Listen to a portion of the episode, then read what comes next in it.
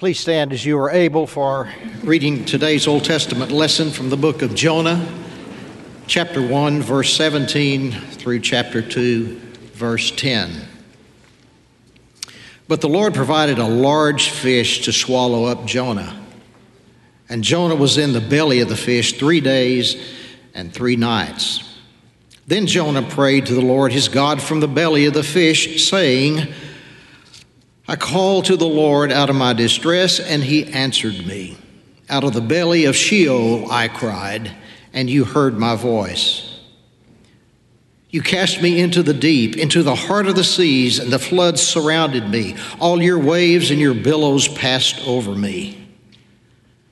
Then I said, I'm driven away from your sight. How shall I look again upon your holy temple? The waters closed in over me, the deep surrounded me, even weeds were wrapped around my head at the roots of the mountain. I went down to the land whose bars closed upon me forever, yet you brought up my life from the pit, O Lord my God. As my life was ebbing away, I remembered the Lord, and my prayer came to you into your holy temple. Those who worship vain idols forsake their true loyalty, but I, with a voice of thanksgiving, will sacrifice to you. What I have vowed, I will pay. Deliverance belongs to the Lord. Then the Lord spoke to the fish, and it spewed Jonah out upon the dry land. This is the word of God for the people of God. Thanks be to God. You may be seated. Mark Edwards, thank you for reading our lesson this morning, and grace and peace to each of you in the name of Christ. And to those of you online, we are so glad. We probably got uh, three times as many folks online today as we do in person, uh, but you are here. We had no idea what to expect, although we had a pretty good idea uh, that the frozen chosen would show up, and you have shown up today. It, I got to tell you, it's so wonderful to see people from 8:30 and 9:45 and 11 a.m. People of all ages, and of course, uh, this choir, this multi-generational choir that Ryan and James have pulled together uh, on Thursday and Friday. Uh, we were not able to get our bulletins done by the company that usually does our bulletin, and the caterer for tonight uh, for our marriage course was unable to deliver the food. And I know how badly you all need the marriage course after this week. Uh, but stay tuned. We will reschedule that for next week. We're so glad you're here. We have some very, very dear friends here. I don't know that I have a better friend in the world than Jim and Charmaine King, who are with us uh, down here on the second row. You all must have come in late. All the back seats were gone, so you had to sit up front. Uh, Jim and Charmaine, it's so good to see you. They're from Waverly, Humphreys County, and some of the some of the finest friends that that I know, and their parents as well uh, from days past. So thankful that you're here this morning. You all know the old story. One of my favorite stories about Jonah is the little boy who was third grader. He was coming out of Sunday school, walking home, and he had his circular uh, from Sunday school with a picture of Jonah and the whale on it. They had studied Jonah and the whale, and there was a curmudgeon, an older guy who was walking his dog, who saw that picture. And he looked at the little boy and said, Son, you don't mean that you believe in that Old Testament nonsense, do you, of a whale swallowing Jonah? And he said, Well, when I get to heaven, I'm going to ask Jonah. And the fellow said, Well, what if Jonah is not in heaven? The little boy said, Well, then you ask him.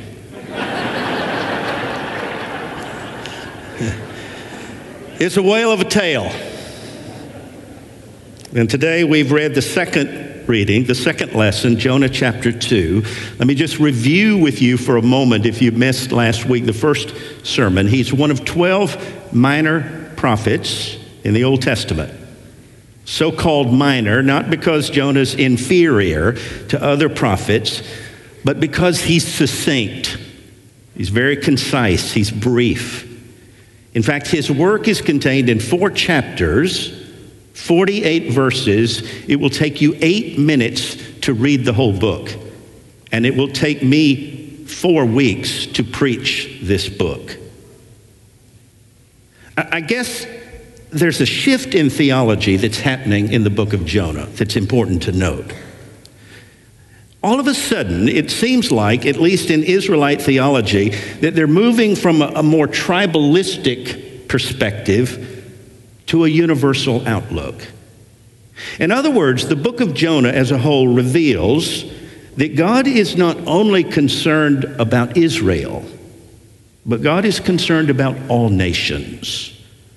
God is not just concerned about Hebrew people, select people.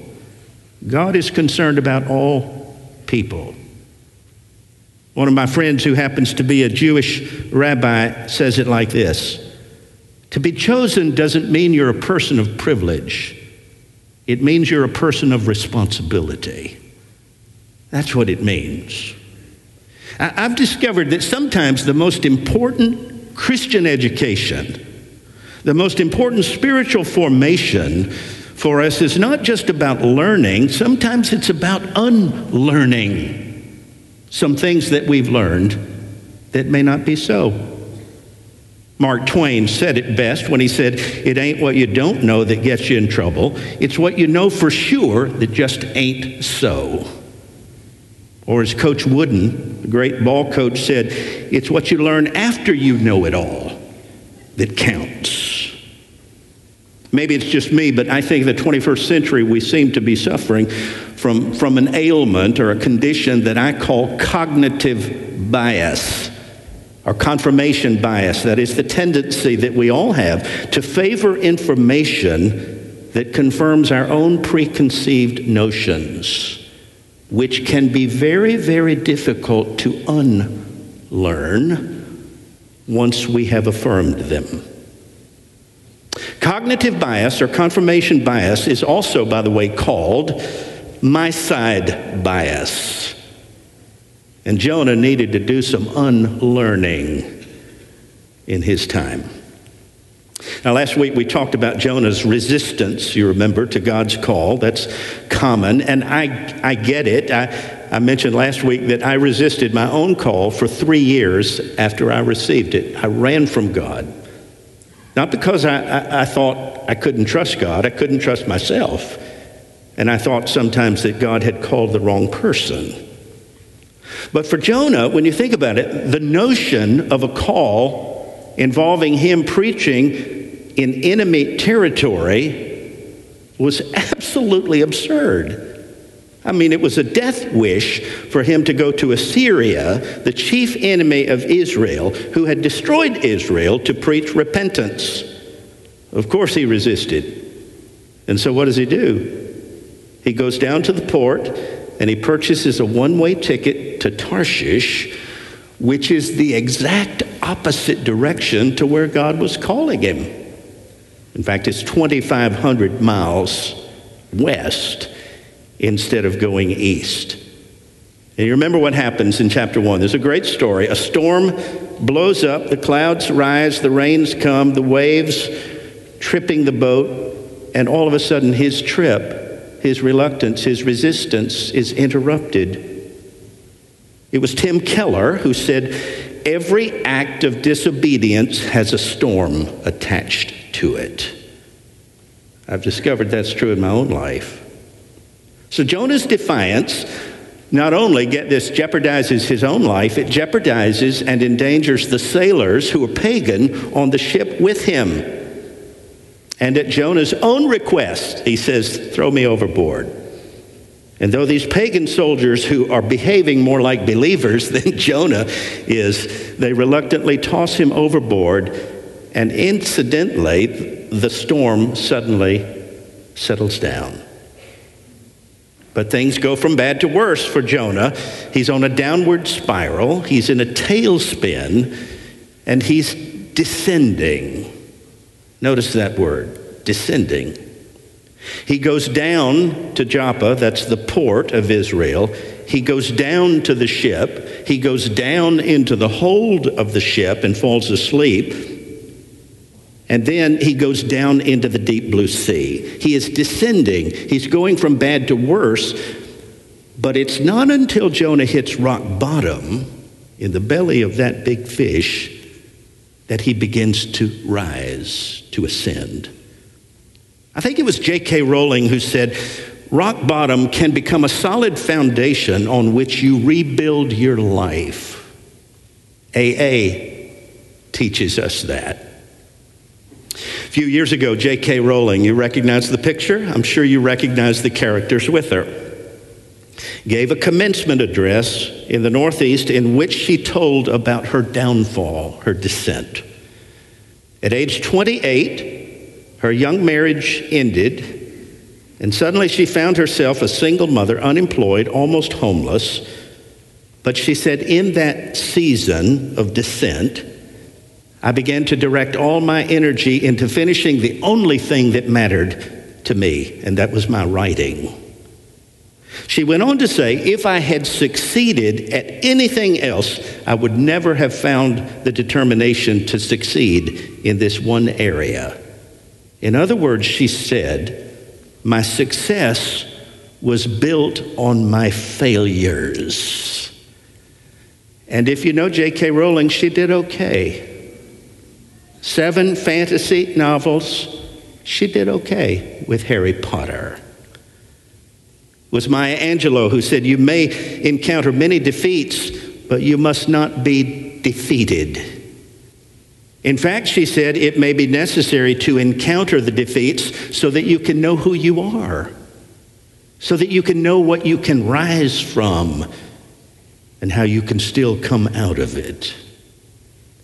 I've read the Bible through many times, and I'm doing it now chronologically. I'm reading the NIV chronological Bible. And I've discovered that God continually uses people who fail because there aren't any other kind around. I mean, you just think about it. Look at the flops in the Bible. Jacob was a swindler. Moses was a manslaughterer. Joseph was just a spoiled brat. David was an adulterer. Elijah was depressed. Peter was a traitor. Paul was a persecutor. John Mark was a quitter. But God just never gave up on them.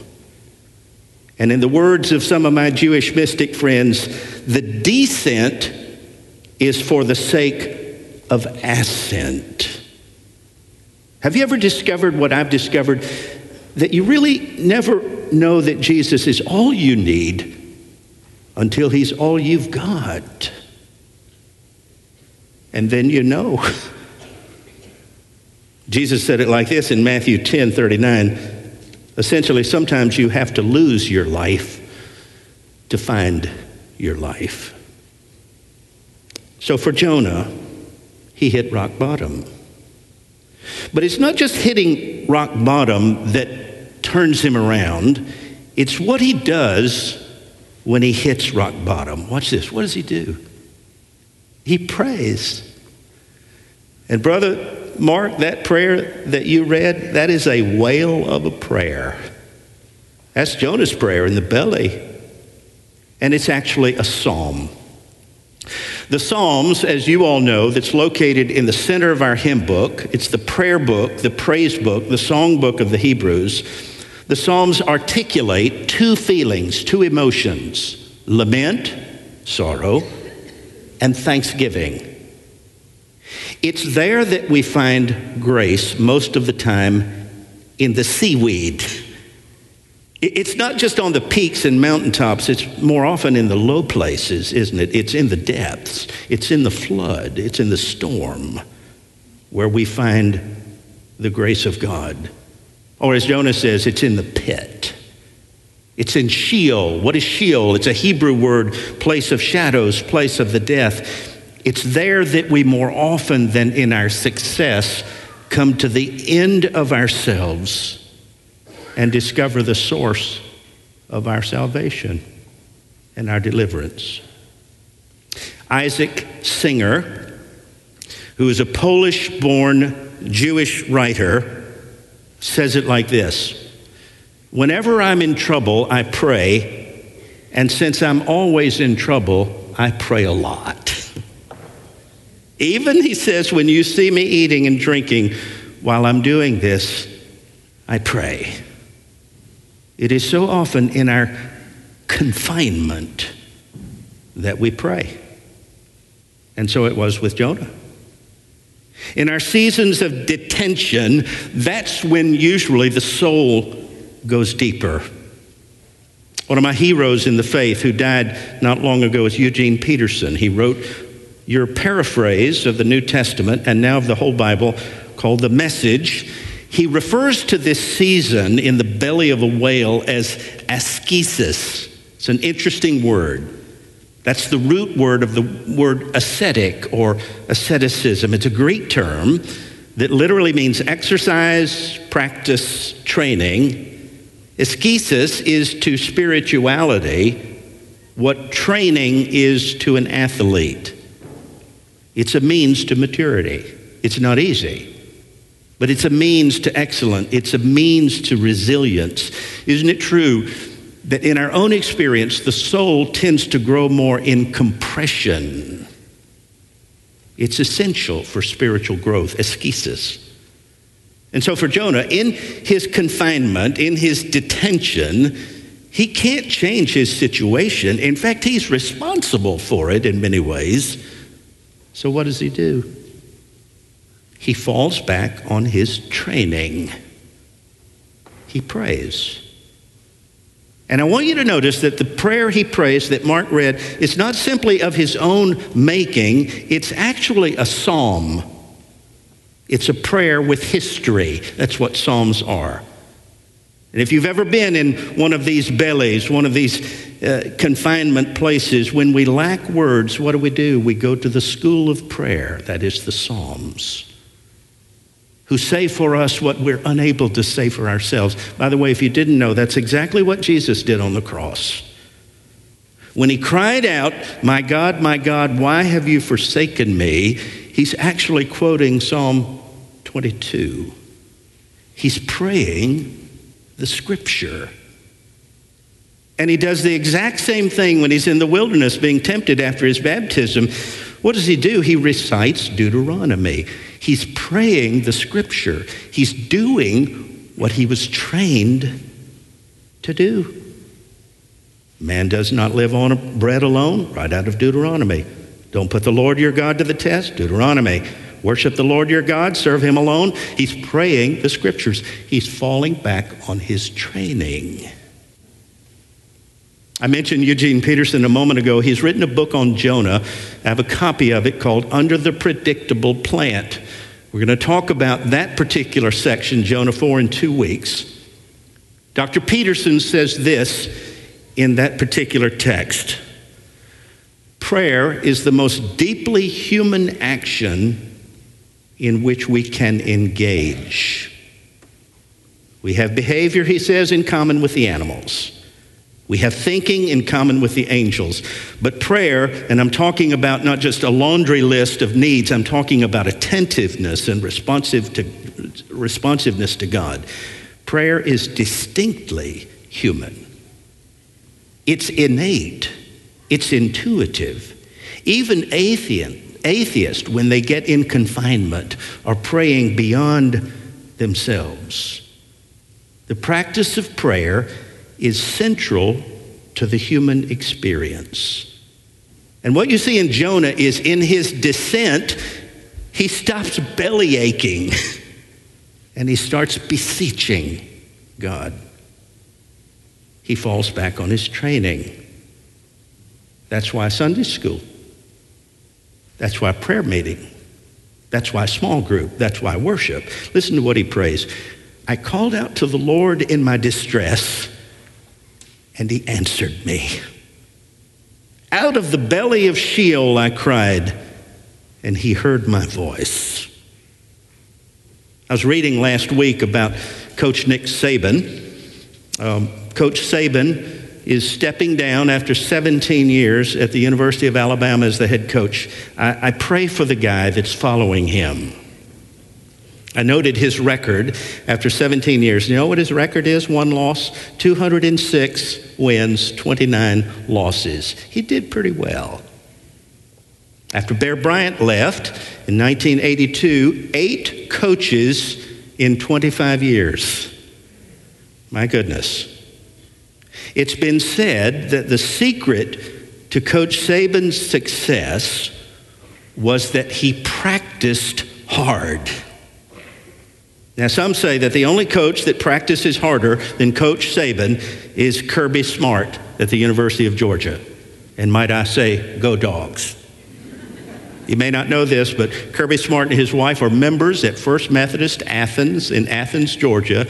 And when they joined that church, my friend uh, who took them in, Mrs. Smart leaned over and said, Sunday is the only day that's more important to me than Saturday. The only person who practices harder is Kirby Smart, who is a Sabanite. Where did he learn it? From Coach Saban. How you practice is how you play.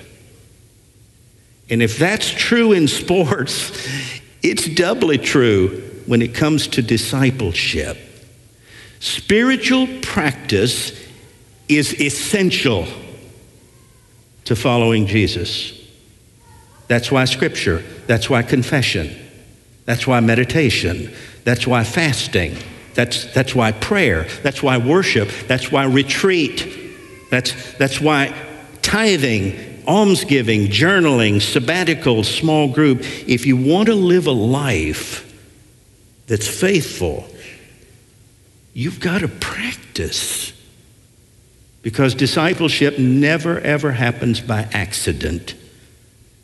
It always happens by intention. And how we practice is how we live. Ascesis. I hate to bring up a sore subject, but I will. That's what kept me sane when we were in the belly of COVID. That was the most difficult time that I can remember in many of our lives.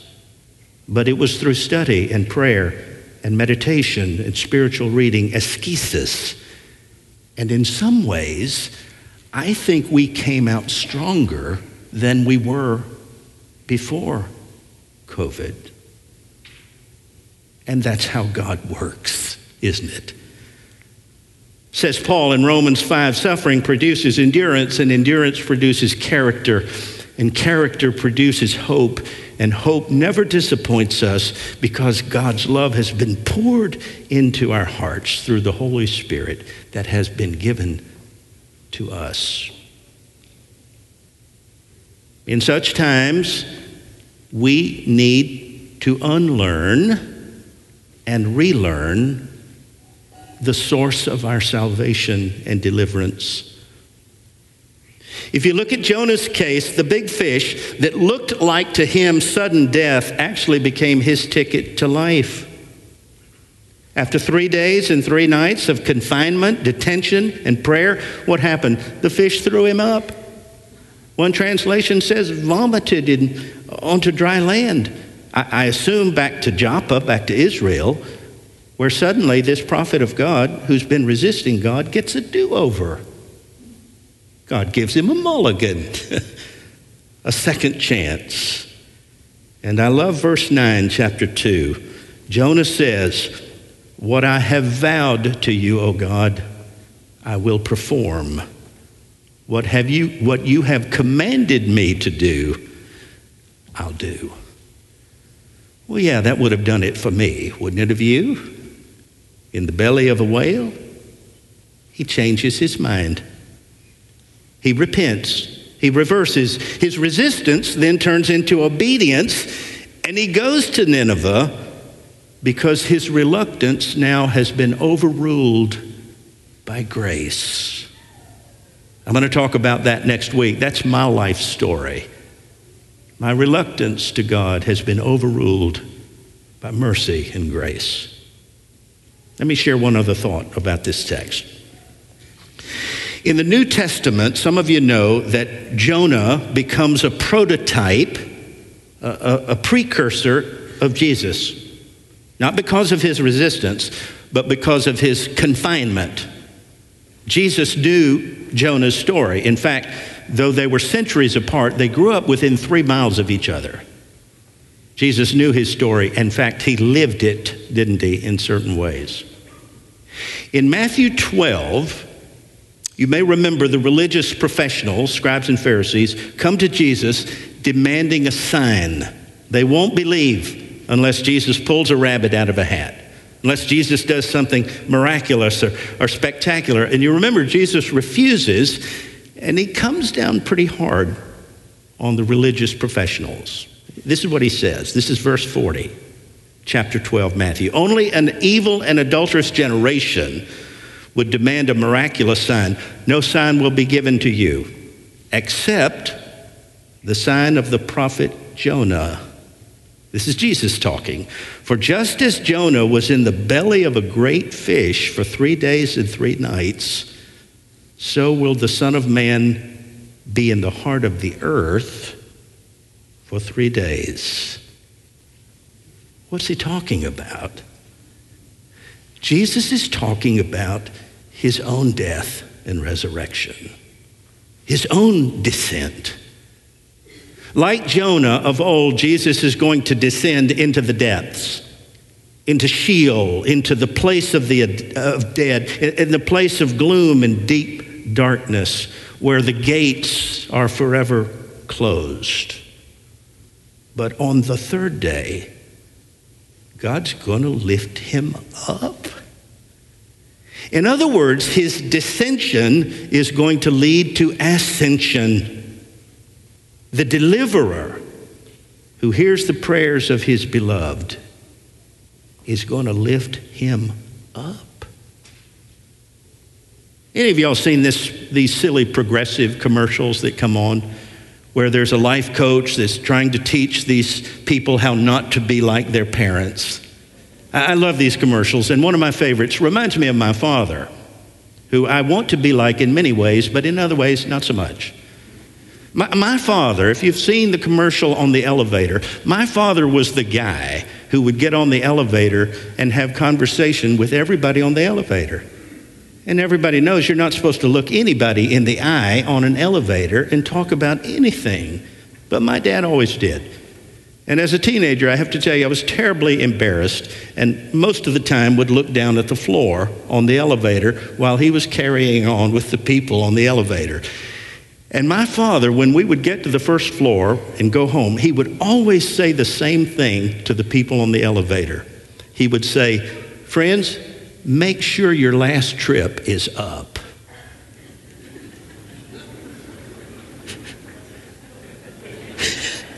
Make sure your last trip is up.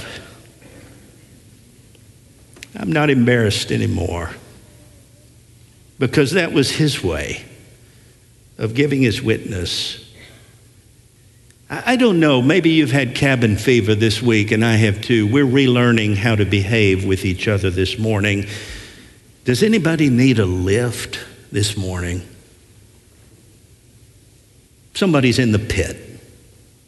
Somebody today is sinking, you're spiraling, you're in a tailspin, and, and you've gotten a, a bad diagnosis or You've had a death in the family. We've had a death in the church, several. You're in a troubled marriage. You've got a wayward child. You've got an addiction that you won't admit. You're in between jobs. You're facing some financial problems. And you've been resisting God. And you almost feel like you're underwater, descending. And you can't fix it. You've tried to fix it but it's beyond you, it's bigger than you. Well, I want to tell you this morning it may be bigger than you, but it's not bigger than God. Greater is He that is in you than He that is in the world. Deliverance belongs to God. James 4:10 says it like this, humble yourself in the sight of God and he's going to lift you up. James Rowe wrote a song 100 years ago, 1912. He was the son of a miner who worked with publishers in Texas and in Tennessee. He wrote a song in 1912. I changed the last hymn. We're going to sing this song. It goes like this I was sinking deep in sin, far from the peaceful shore. very deeply stained within, sinking to rise no more. But the master of the sea heard my despairing cry, and from the waters lifted me. Now safe am I. Love lifted me. Love lifted me when nothing else could help. Love lifted me. That's the gospel according to Jonah. And that's the gospel of Jesus. In fact, I think it's the job description of a disciple to lift somebody else up, to descend so that someone else may ascend. In the name of the Father, the Son, and the Holy Spirit. Amen.